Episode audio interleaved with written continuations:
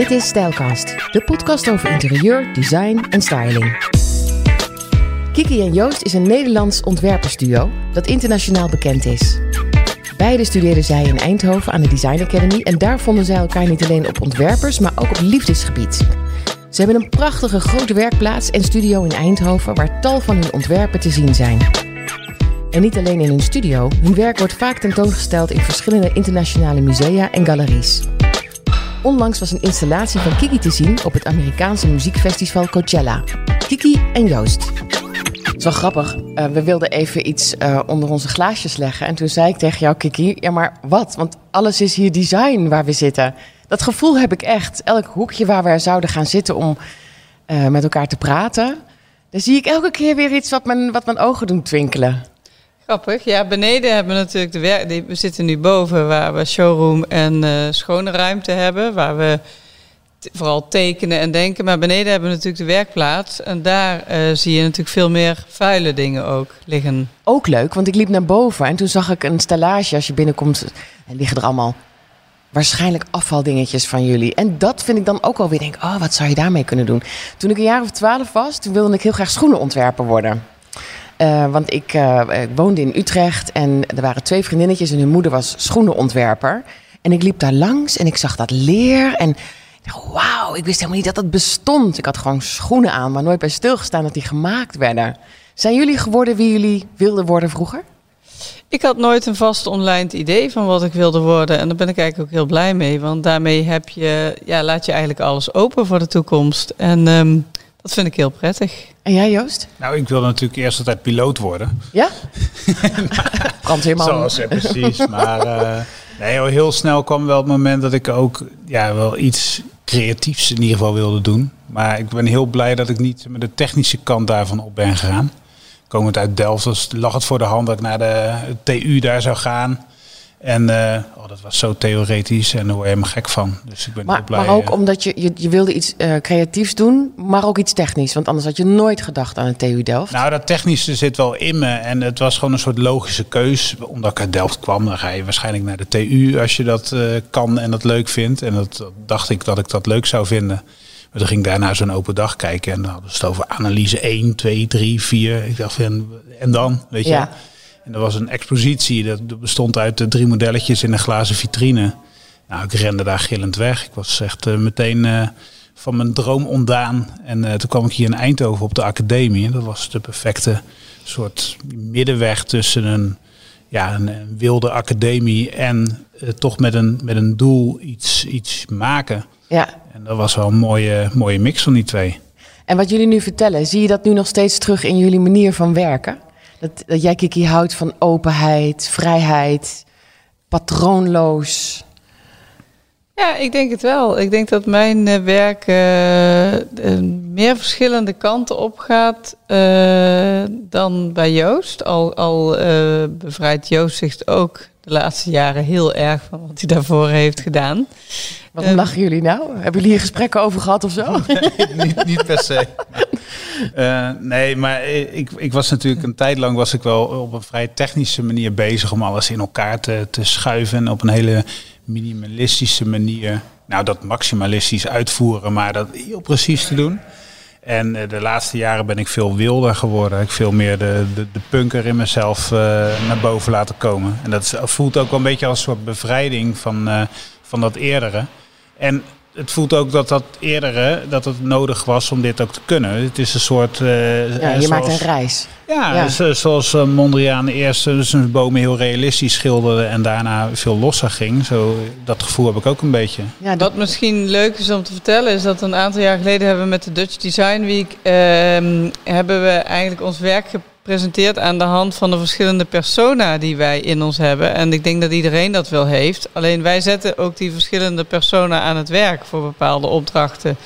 Dus bij mij is dat de, de gardener, dus de tuinier, uh, de poëet, de schilder. Um, nou, noem er maar een paar op. Bij Joost de mad professor, uh, de musician, de koek. Uh, nou, dus die zetten we ook steeds meer uh, bewust in. En daardoor kan het werk ook steeds breder, uh, breed omvattender worden. Maar dan moet je maar net achterkomen wie je bent. Jullie zijn vrij jong. Hoe weten jullie nu al wie jullie zijn? Wat er in je zit? Ja, je moet sowieso veel proberen. En ik denk dat het belangrijkste is om dus juist niet uh, alleen maar te doen wat je, wat je denkt dat van je verwacht wordt. Maar gewoon jezelf continu blijven, ook jezelf blijven verrassen. En hoe doe je dat zonder dat je een, een leraar of een professor naast je hebt die zegt God, dat, dat, jullie hebben natuurlijk een fantastische werkruimte waar je heerlijk kan spelen en uitproberen. Maar toch, hoe daag je jezelf uit? Nou, sowieso hebben we natuurlijk elkaar om elkaar uit te dagen en dat, dat beter te maken. We hebben ooit een boek gemaakt, dat heet ook Co-Evolution. Waarbij het gaat over dat je met z'n tweeën of met een groep elkaar juist versterkt in je, in je evolutie. Um, ja, dus dat, dat doen we heel erg. Dus we proberen, ja, we proberen continu nieuwe dingen. En ja, ik zelf, ik ben vrij snel uh, verveeld. Dus ik wil niet continu hetzelfde blijven doen. Ja. Maar en ik denk heel erg je intuïtie volgen en je intuïtie als kompas gebruiken en inzetten en goed naar luisteren. En dan. Um, maar het is zo makkelijk gezegd. Want door, door het leven heen, jullie hebben kinderen gekregen. je gaat in een bepaald patroon leven. Je moet ineens een aantal dingen. Hoe zorg je ervoor dat je echt puur uit die intuïtie blijft leven? Want ik merk hoe ouder ik word, hoe meer ik weer terug ga naar die intuïtie. Maar ik ben hem wel lang kwijt geweest. Ja, ik heb dat niet zozeer. Ik, um, ja, ik heb altijd wel een sterke intuïtie gehad. En, en dat is eigenlijk alleen maar sterker geworden. Maar de kunst is wel om jezelf te blijven trainen uh, zoals een spelend kind eigenlijk. Dat moet je wel ook actief houden. Um, en um, ja, ik denk dat de kunst is om op die intuïtie te kunnen vertrouwen. Dat leren we eigenlijk ook aan onze studenten op de Design Academy, waar we een les geven in Eindhoven. Is door um, stap voor stap een proces in te gaan. En, de, en daardoor erop te vertrouwen dat het proces jou de antwoorden gaat geven. En ook durven in het proces onder te gaan. En het proces alles te laten regisseren in plaats van andersom. Dus niet zelf het hele proces te willen regisseren, maar om je daarin te durven onderdompelen.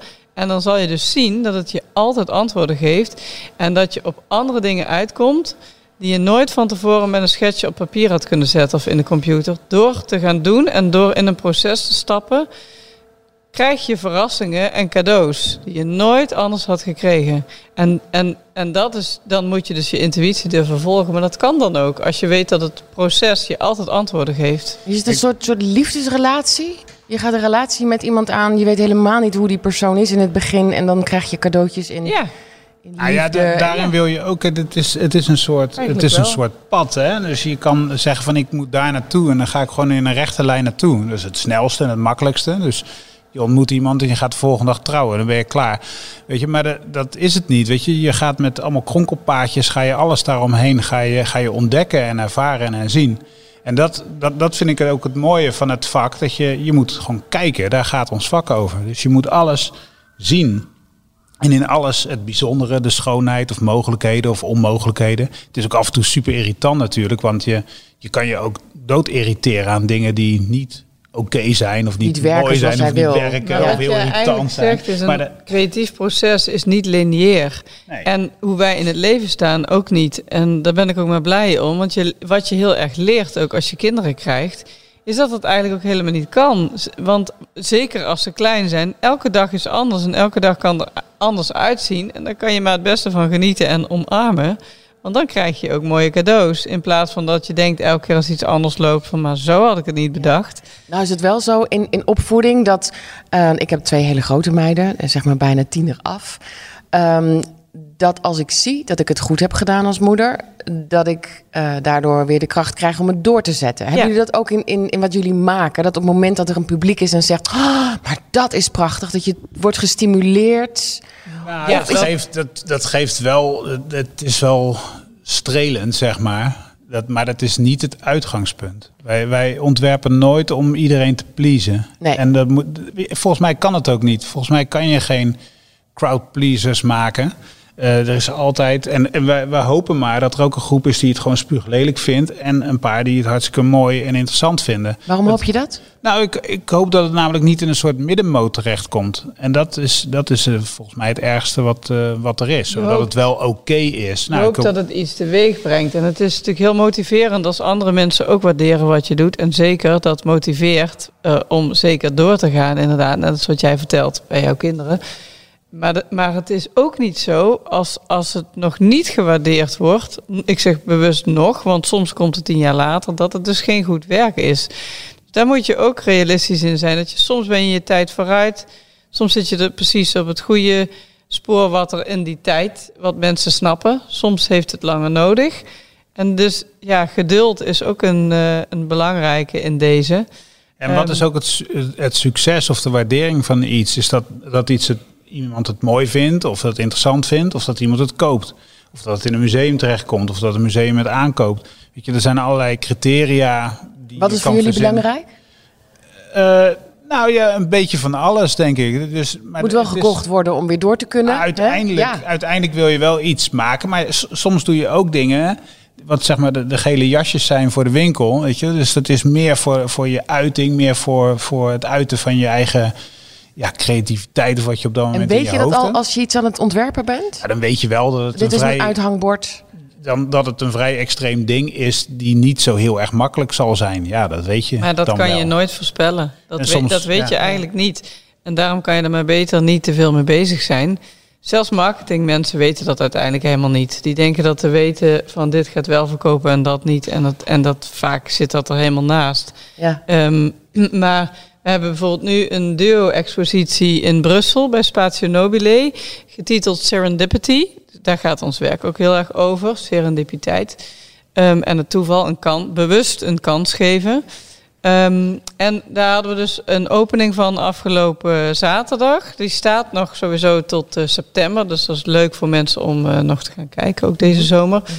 Maar toen waren er ook een aantal eh, hele leuke verzamelaars uit Genève, vaste klanten van de galerie.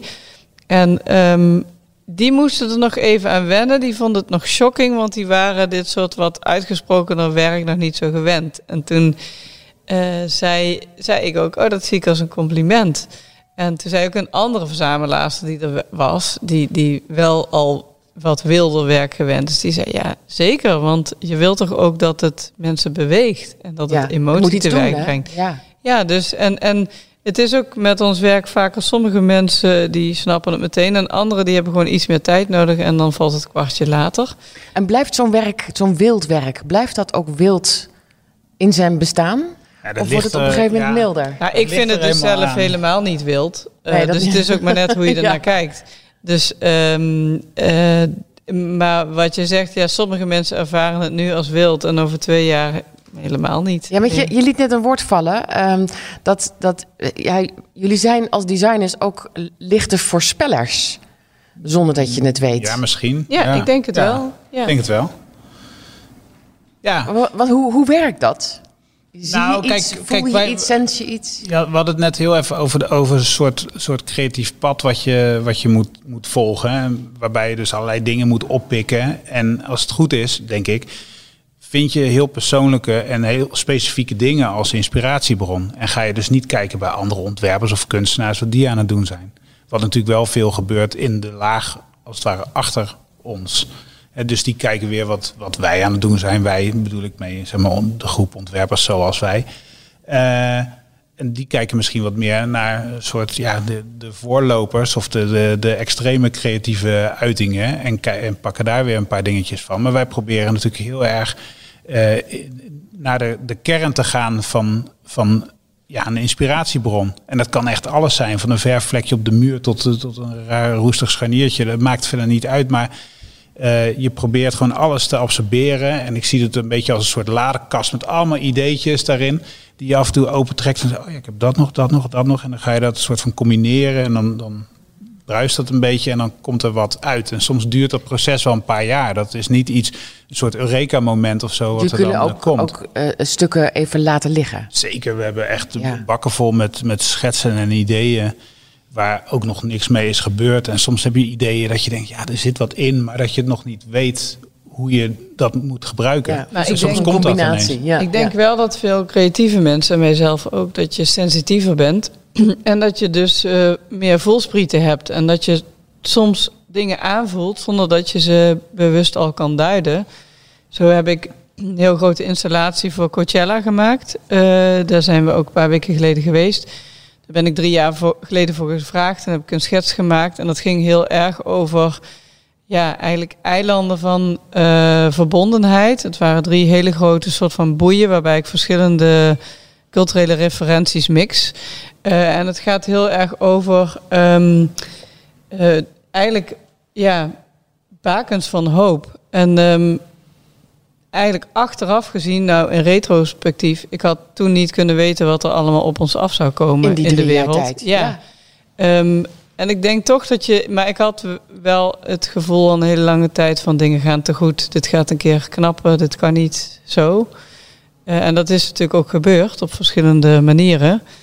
Um, dus ik, ja, ik denk dat je onbewust wel uh, gevoeliger bent en dingen aanvoelt en die in je, wer in je werk stopt, zonder dat je het op, de, op dat moment kan duiden wat het dan precies is. Een Coachella is, zo ken ik het, omdat ik um, uit de radiowereld en muziekwereld kom, een heel groot muziekparadijs ja. waar nieuwe muziek wordt, uh, wordt tentoongesteld.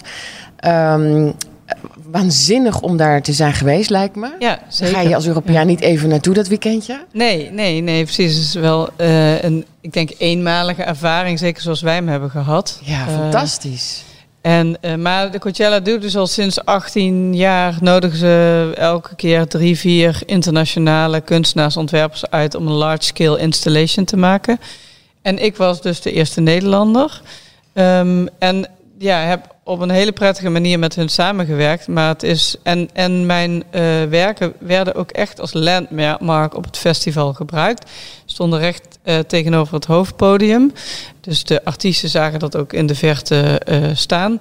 En het was heel mooi om te zien hoe mensen op het festivalterrein ook echt een interactie aangingen met elkaar en met die sculpturen die ik heb gemaakt. Of eigenlijk meer gebouwen bijna. Ja, want ze mochten erin en ja, aan en zitten op en, en, op. uh, en door en ja. Ja, hele grote boeien Ja. met uh, culturele... Referenties. Referenties, Je ziet, dus- je ziet Aziatische delen erin terug, maar ook een eh, iglo, een Nederlandse windmolen, wat fu- futuristische elementen. Dus het, het, het, het reikt eigenlijk heel wijd ook. Dus het, En, en heb jij, vind je het dan ook leuk om met mensen te praten die op zo'n ding zitten van... hé hey joh, waar zit je nou eigenlijk op? Of, of om te horen nou, van mensen, wat... ja, mensen komen wel naar je toe ook. En, en, en, eh, en het is dus wel leuk dat dus verschillende mensen wel dat er ook in zagen.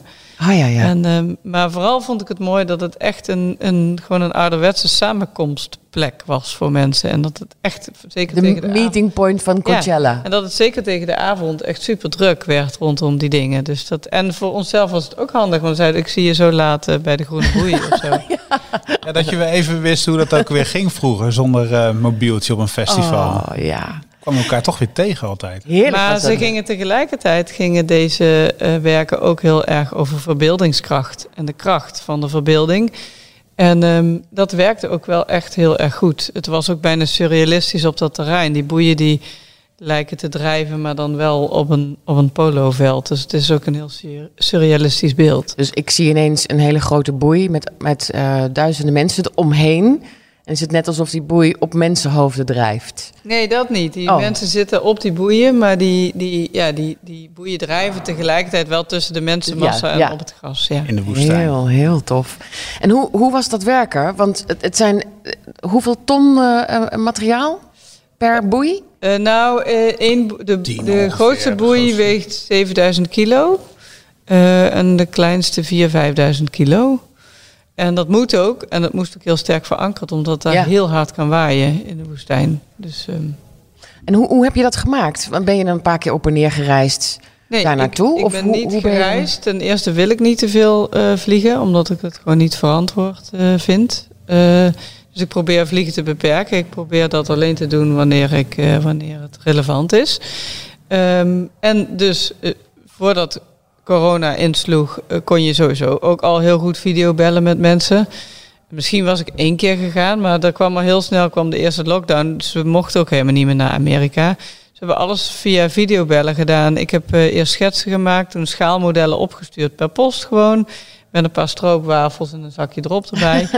en, eh, eh, en toen vervolgens heel veel op en neer eh, gevideobeld en eh, 3D-tekeningen in de computer gemaakt. En continu over en weer. En eh, als we eh, over details moesten hebben, dan checkten ze dat dubbel met mij. En vroegen ze, kan je daar nog eens naar kijken? En ik heb een lichtplan gemaakt. En dat is vervolgens weer door iemand daar uitgevoerd. Een eh, lichtontwerper die dat heel mooi heeft verder ontwikkeld.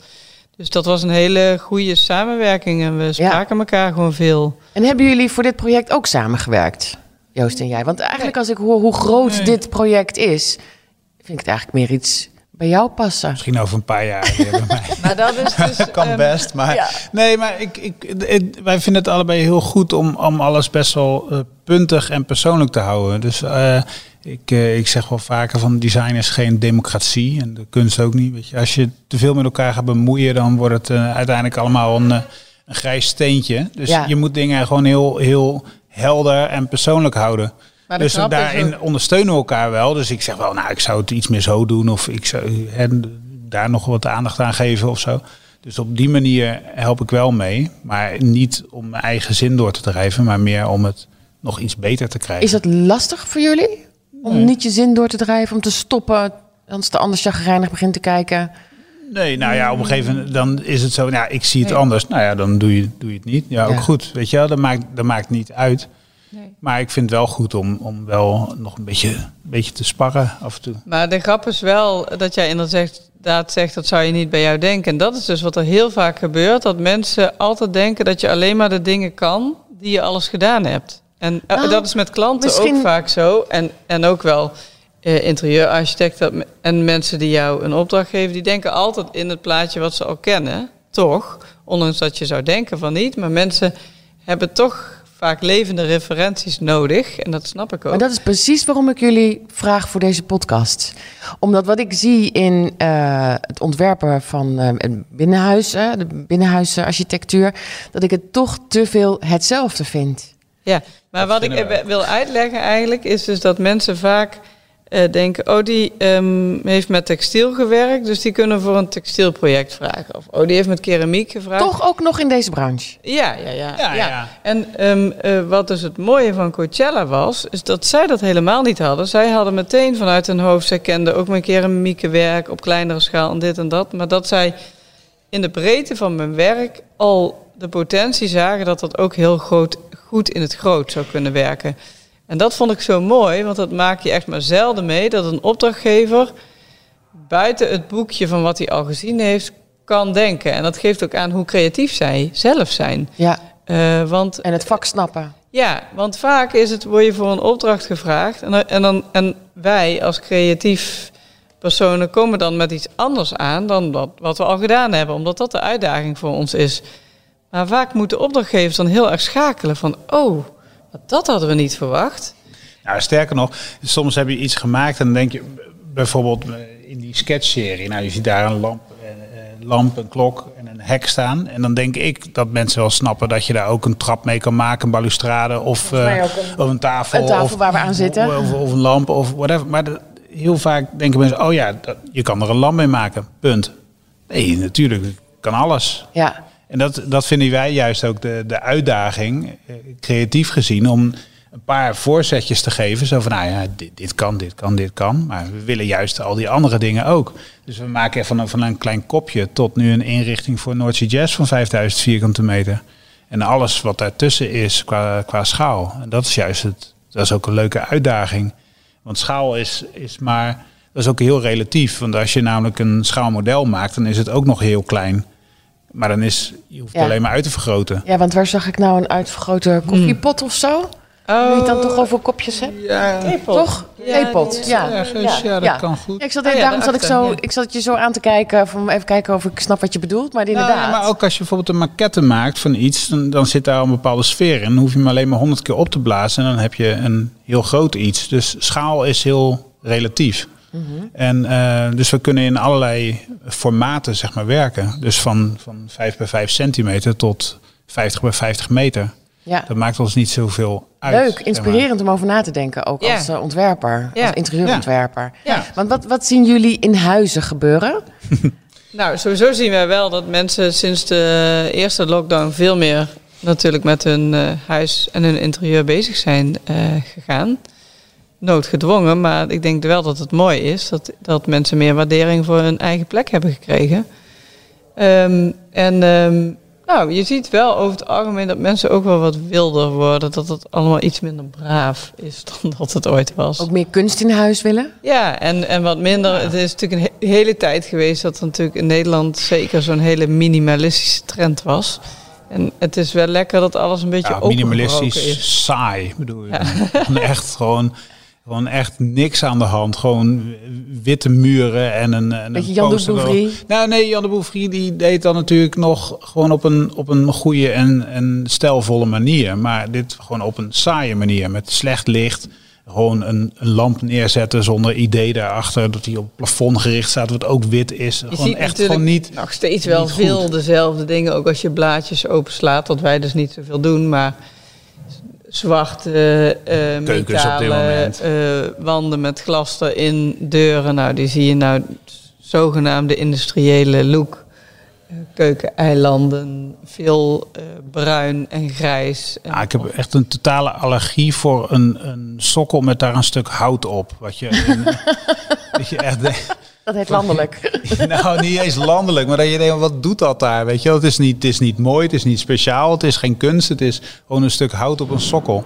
Maar dat is ook door iemand ooit bedacht en dat zie je allemaal van die voetbalvrouwenhuizen. Ik vind daar helemaal niks.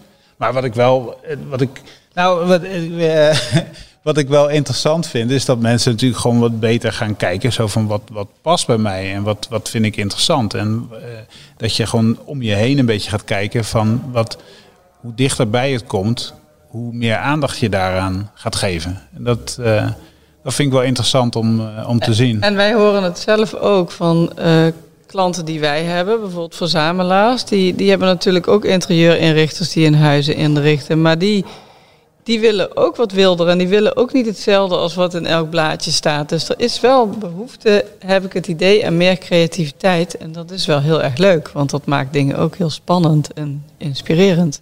Zouden jullie een, een, een samenwerking aan kunnen gaan met stylistes en ontwerpers? Ik, ik, ehm, wat ik zelf ehm, leuk zou vinden is als interieurontwerpers nog meer met eh, vrije ontwerpers, zo zal ik het maar even noemen, zouden samenwerken.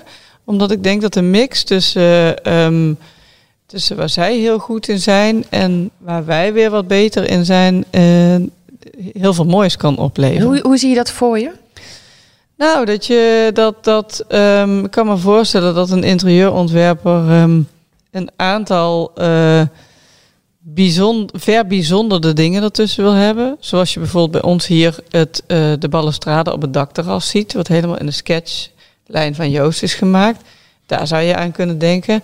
Maar misschien moet er wel ergens een mooi akoestisch paneel komen. Maar kan dat juist een, meer een statement zijn? Eh, dus ik, ja, ik denk dat dat wel een, een, leuk spanningsveld eh, kan zijn. Want wat je vaak ziet is dat een interieur toch bestaat uit zeg maar, de noodzakelijke dingen. Een tafel met stoelen, een lamp. En, en daarnaast wordt nog kunst neergezet. Of, Ja, of, ja, een, lampje stuk, erop. of een stuk hout op een sokkel. maar dan, dan denk je van, ja, maar die, die lamp daarboven, dat kan juist de kunst zijn. Of, en die, die stoel die ergens in een, in een hal staat, of een mooie plank of een spiegel, dat kan juist de kunst zijn. En dat zijn de objecten die wij eh, juist leuk vinden om te maken. Juist die specials in een interieur, die het gewoon zeg maar, opwaarderen. Nou, ehm, Ja. wij- wij- je kan ons misschien wel zien als ehm, de nieuwe ambachtsmensen.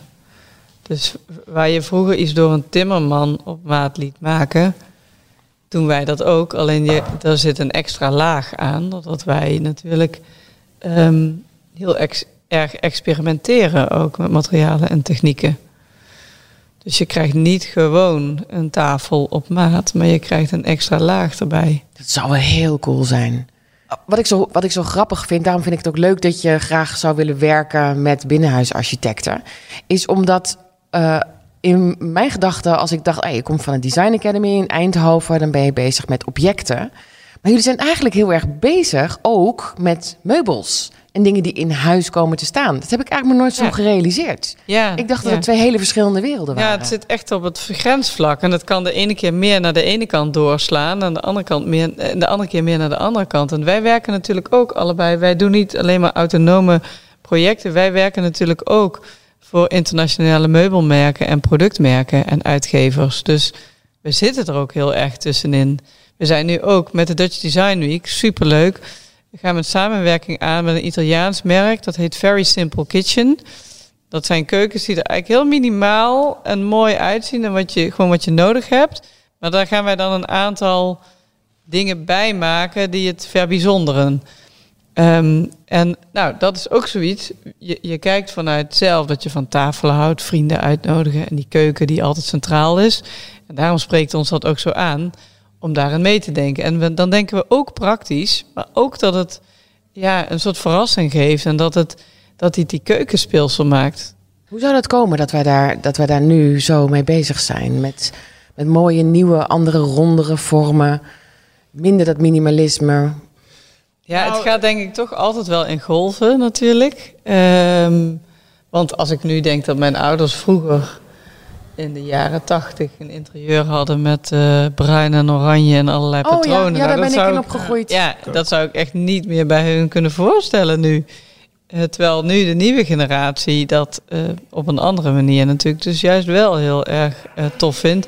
Dus het gaat ook in golven. En ik denk dat ja, op een gegeven moment, op een gegeven moment mensen ook wel een beetje beu zijn om het alles volgens het boekje te doen. Nou, het gaat er ook, eh, al, alles kan ook beter ontworpen worden nu. Dus dat is ook wel interessant. Ik had ooit een discussie met iemand en die, toen hadden we het over een waterkoker. En die zei, ja, wat maakt mij dat nou uit? Gewoon Die moet gewoon het water koken. Ik zei, maar het staat wel gewoon in je keuken. Ja, eh, nou en? En toen ging ik eigenlijk met hem van heel dichtbij hem. Ik zei, ja, maar dan maakt die bril die je op hebt ook niet uit. Want ja, dat, is- hè, dat is gewoon een bril. Ja, die zie je zelf ook amper. Ja. En, en je, je jas maakt dan ook niet uit. Maar dat wel, weet je, dat het heel dichtbij hem was. En dan gingen we steeds verder naar een tas, naar eh, nou, misschien nog een stoel of een bank. En eh, hoe verder het van hem af kwam te staan, ook in gebruik of dagelijks gebruik of aanraken, hoe minder interessant hij het vond om daar aandacht aan te besteden.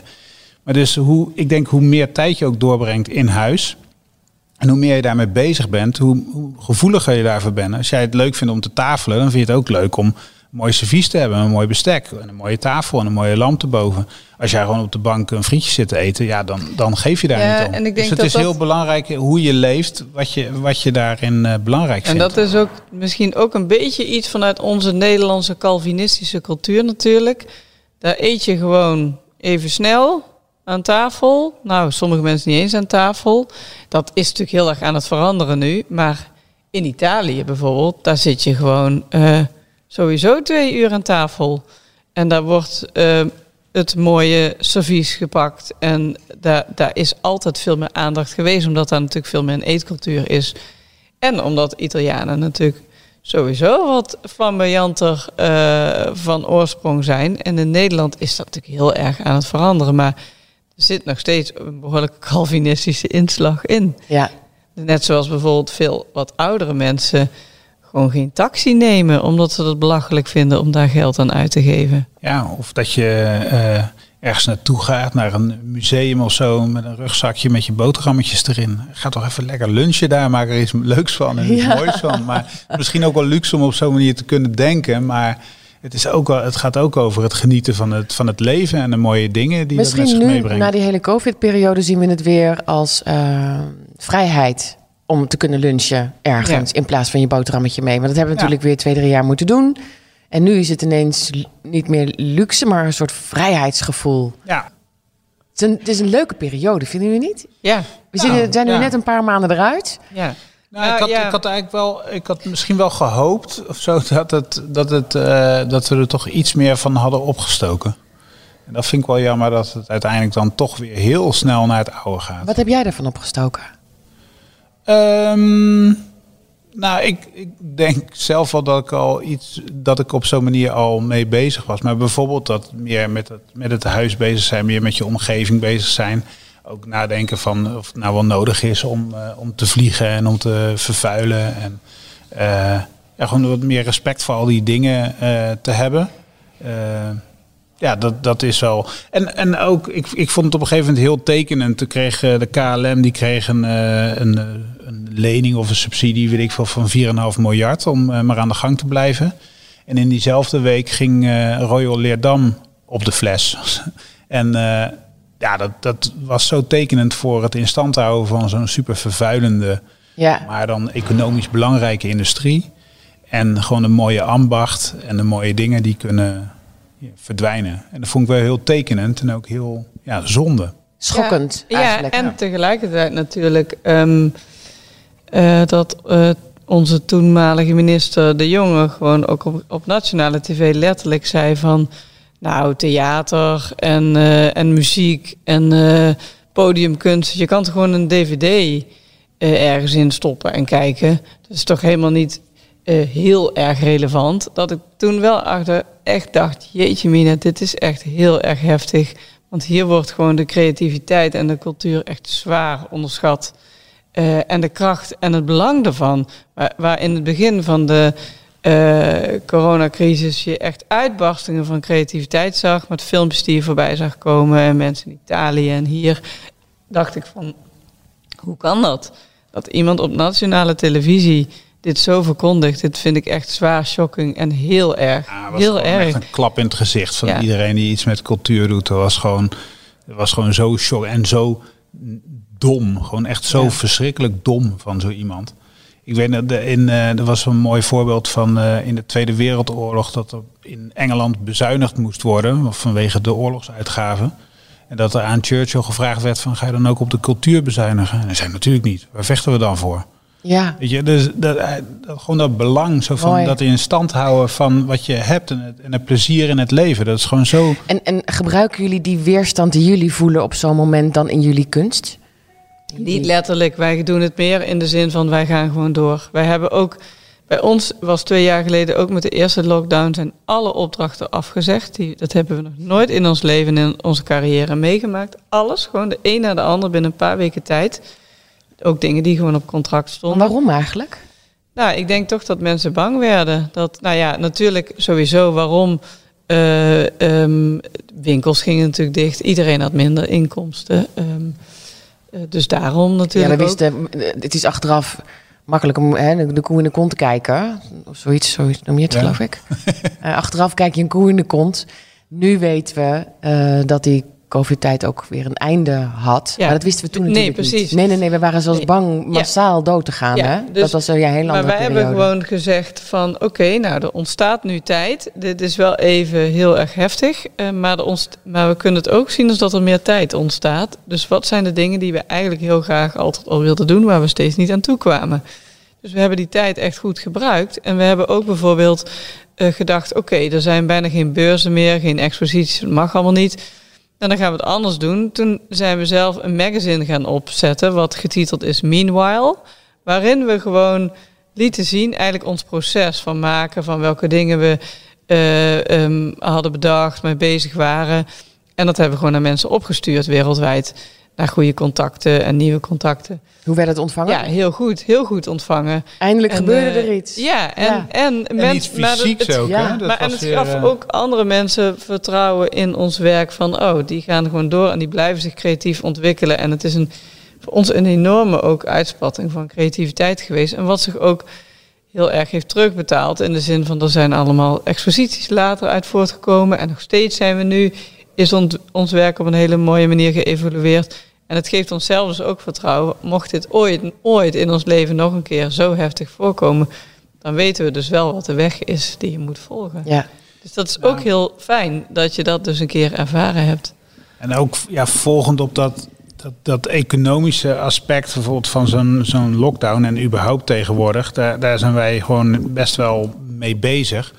Dat je, dat je niet moet proberen om continu maar alles zo goedkoop mogelijk en allemaal goedkope kopieën of andere rommel uit China eh, te hebben. We proberen gewoon kwaliteit te leveren en dat ook overal lokaal te, te produceren. En dat, tien jaar geleden was dat nog een beetje kunstenaarstaal. Ja. En goddank zijn we allemaal nu zo gaan denken. Hè? Ja, nou, ik, ik vind Of ook... allemaal, de- eh, de- nee, ja, niet, zeker niet allemaal. want mensen Ja. zijn eh, door, door Ikea, Primark en dat soort onzinmerken gewend geraakt aan prijzen die absoluut niet kunnen.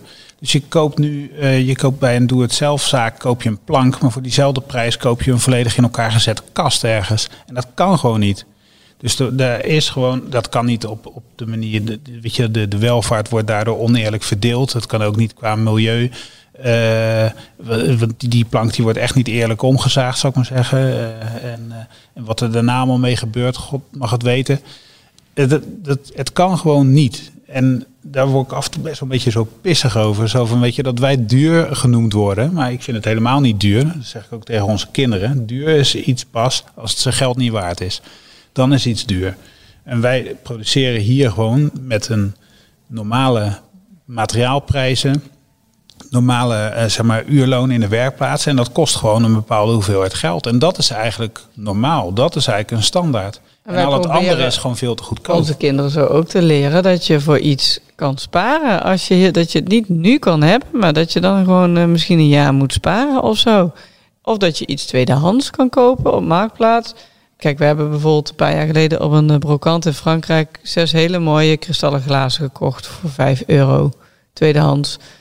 Die dingen die ooit dus duur zijn, maar wel heel goed gemaakt worden, die komen later ook een keer in een tweedehands winkel terecht. Die je dus, die uh, iemand anders met een lager inkomen wel kan kopen. En dan heb je een heel mooi product nog steeds, omdat het gewoon ooit heel goed gemaakt is. En het kan niet zo zijn, omdat iets niet voor iedereen betaalbaar is, dat je dus mensen in derde wereldlanden voor te weinig geld dingen moet gaan laten maken. Ja. Of mensen onderbetaald. Dat kan niet dat dat de redenatie is. Want dat gebeurt wel. De dingen die een, een, een, een, eh, een keramieke kopje wat voor een euro uh, bij de HEMA ligt. Of de Xenos, Iemand is daar de klos gewoon. van. Iemand, ja. dat, dat, zelfs een paar mensen zijn daar de klos van. En het milieu ook. Dus wij zijn wel meer voor dingen echt goed maken. En ja, soms zijn ze dus niet voor iedereen betaalbaar. Maar er komt een tijd dat het dus wel zo is. En wij zelf kunnen ook niet alles kopen. En het... Hey, maar, maar, zou er zelfs een tijd komen dat jullie uh, uh, uh, designs bij de kringloop liggen? Dat zou oh, best ja, kunnen. denk ik wel. Hoe zou je dat vinden? Oh, dat, nou, dat is uh, prima. Uh, ik vind het fijn als dingen. Ik vind het ook te gek als dingen. Soms belanden ook dingen van onze marktplaats het is te, ik vind het een fantastisch platform, want het is te gek als dingen een tweede, of een derde of een vierde leven krijgen. Kijk, eh, dat soms mensen niet de waarde van iets inzien, ja, dat is ook niet erg. Weet je, er zijn ook mensen die komen bij uh, tussen kunst en kitsch aan met een uh, Van Gogh tekening. Weet je? Gehad. Ja. die zien het ook niet in eerste instantie.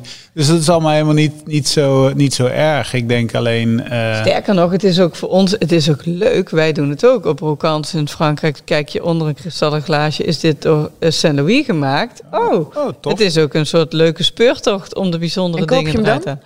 Als ik het mooi vind, wel. Niet maar, om het merk. Niet om het merk. Nee. Over een paar weken is uh, de Salone del Mobile. Daar moet je eigenlijk wel naartoe, elk jaar. Gaan jullie? Nee, we, we, spijbelen, we spijbelen. Ook al? Ja, ja, nee, ja, want eh, normaal, kijk, Salone is in april. En dat is een goede tijd. Want dan is het, het is net het voorjaar en dan, is iedereen, dan zitten er nog geen uh, blaadjes aan de bomen. En dan zijn er ook niet te veel andere beurzen omheen en dingen. Ja, en eigenlijk vier je dan het nieuwjaar van het design in Milaan. Dan trekken we de champagne open en dat is het nieuwe jaar van het design. En nu voelt het ergens, we hebben al zoveel achter de rug en we zitten al bijna in de zomer. En het voelt ook als soort oud nieuws. En ik denk dat die beurs ook een beetje zo gaat zijn. Het, gevoel van het voorjaar en de zomer vieren. En uh, volgend jaar in april zijn we er gewoon weer uh, als het in april plaatsvindt, want ook de Italianen weten nog niks. Ze weten niet wanneer het weer gaat plaatsvinden. Dus dat vind ik dan niet zo'n goed teken. volgens mij wel. Um, het zou wel heel dom zijn om, die, uh, om dat te verplaatsen. Maar er is te veel, zijn te veel andere dingen aan de hand. En we hebben eigenlijk niet zo'n zin om uh, dan in juni uh, dagen door Milaan te slenteren. Dus we slaan hem over. Ik ook, ik sla hem ook over. Maar ik ben wel heel erg benieuwd wat er gebeurt. Dus ik ga er wel een podcast over maken. Ja. Ik dank jullie wel. En aan de slag weer, geloof ik, hè? precies. dank jullie wel. Jij ook bedankt, dat was leuk. Kijk op de website van Stijlkast voor meer informatie. En ben je al geabonneerd op Stijlkast? Doe dat dan even, want dan mis je niks. Tot de volgende Stijlkast.